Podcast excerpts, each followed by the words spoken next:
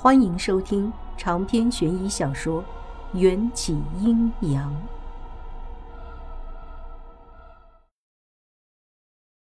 紧闭的门窗隔绝了我与屋外的世界，我分不清日夜，躲在自己的龟壳里。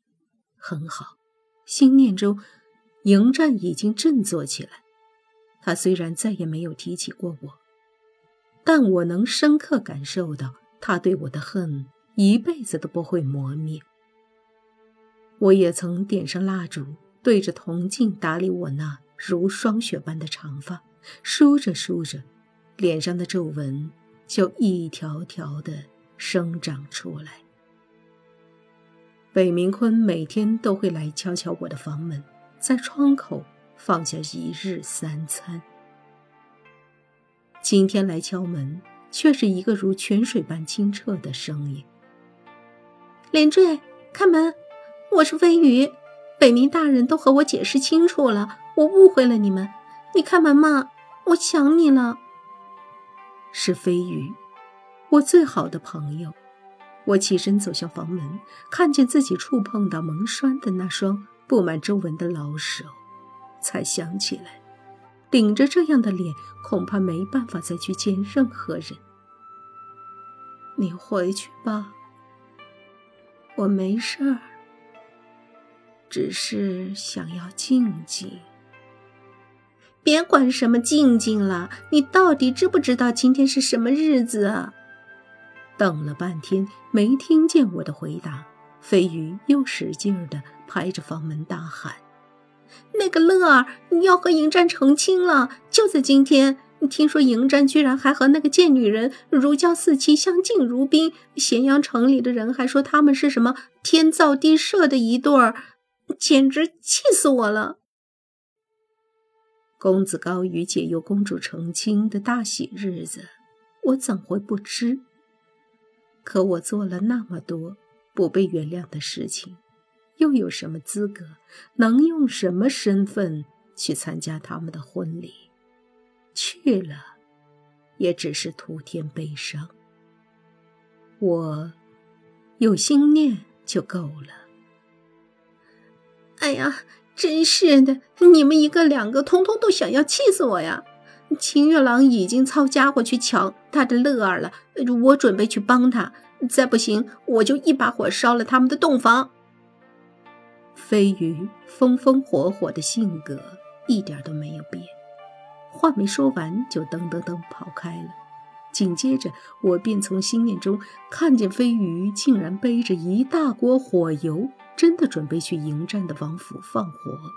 而另一边，秦玉郎则在咸阳城中的某个暗室中磨刀，然后往刀尖上涂上剧毒。这两人的行径看得我满头冷汗。秦玉郎也就算了，他对解忧的一片痴心我能理解，可飞鱼根本就是帮亲不帮理，太无聊才跑去捣乱的。老娘牺牲了一辈子幸福才换来的太平历史，怎么能毁在这两个人的手里？我平和的心态被他们完全打乱了，越想越放不下。月老给的桃仁只剩下最后一颗，或许是时候服下了。半个时辰后，当北明坤来给我送早膳，我终于恢复了原本的容貌，推开房门走进明亮的阳光下。只是我无法控制桃仁的力量能维持多久。师父无言像忠犬一般在我的门外守了好几天，见到我出来泪流满面地扑进我怀里。几日不见，他已经会发出少许几个连贯的词，比方说用诺诺的声音叫我一声师父。我揉了揉无言如猫毛一般柔软的头发。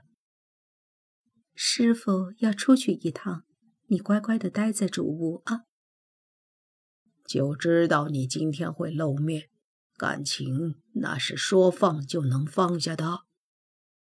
北明坤从树上摘下一片树叶，吹了一口气，放进竹屋附近的溪流中。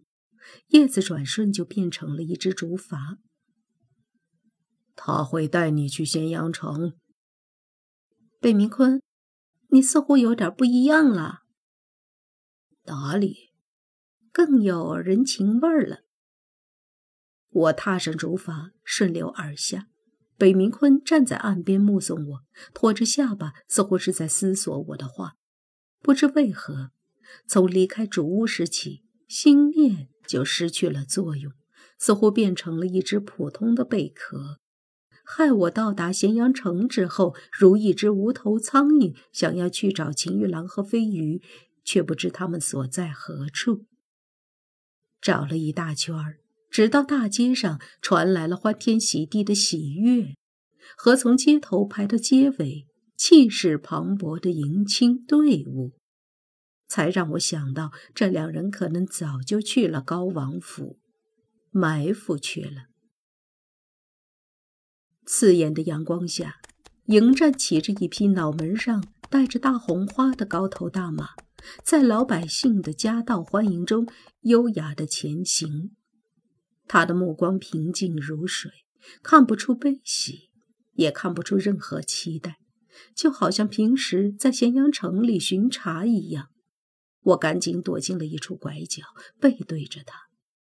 隐约的，我似乎察觉到背后若有似无地落下了一道熟悉的目光。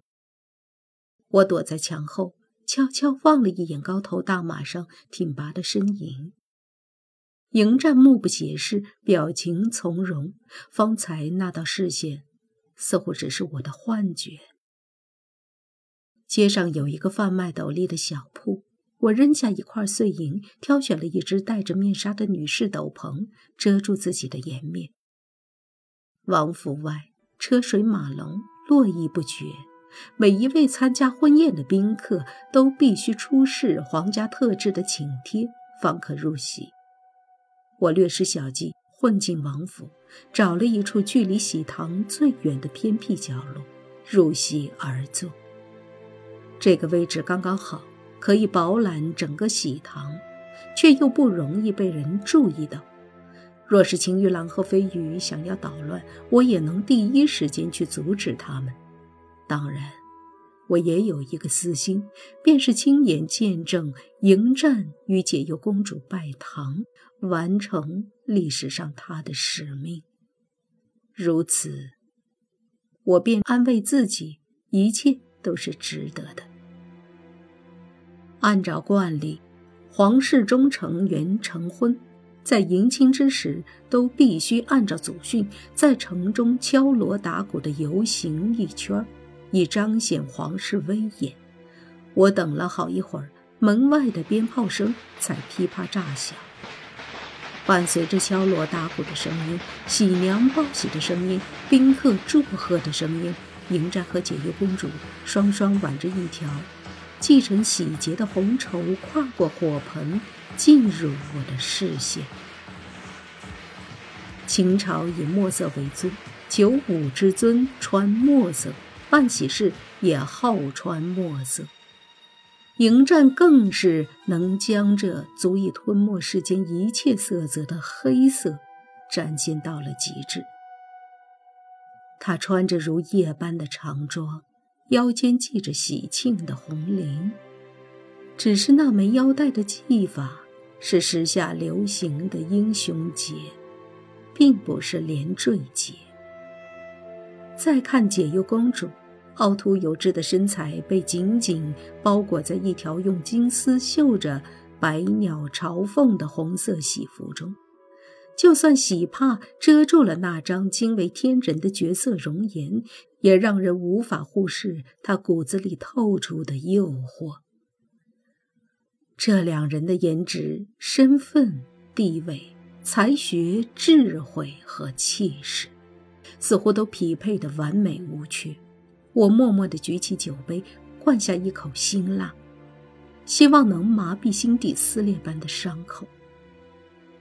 喜婆欢快地扯着嗓子，一拜天地。迎战和解忧公主恭敬地对着门外叩拜。我的视线有些雾气。二拜高堂，他们转过身，对着代表着陛下的一幅画卷再度叩拜。我的心抽痛着，莫名有些发寒。夫妻对拜，解忧公主温顺地先弯下腰，迎战似失神一般扫视了一番在场的宾客，仿佛在寻找些什么。但她很快就绝望地收回眼神，嘴角冰冷地勾起，机械一般弯下腰。李成，送入洞房！喜婆激动地喊着，扶着解忧公主送入洞房。迎战也从地上站起来，拍了拍下摆沾上的灰，眼中是空洞的。长篇悬疑小说《缘起阴阳》本集结束，请关注主播又见菲儿，精彩继续。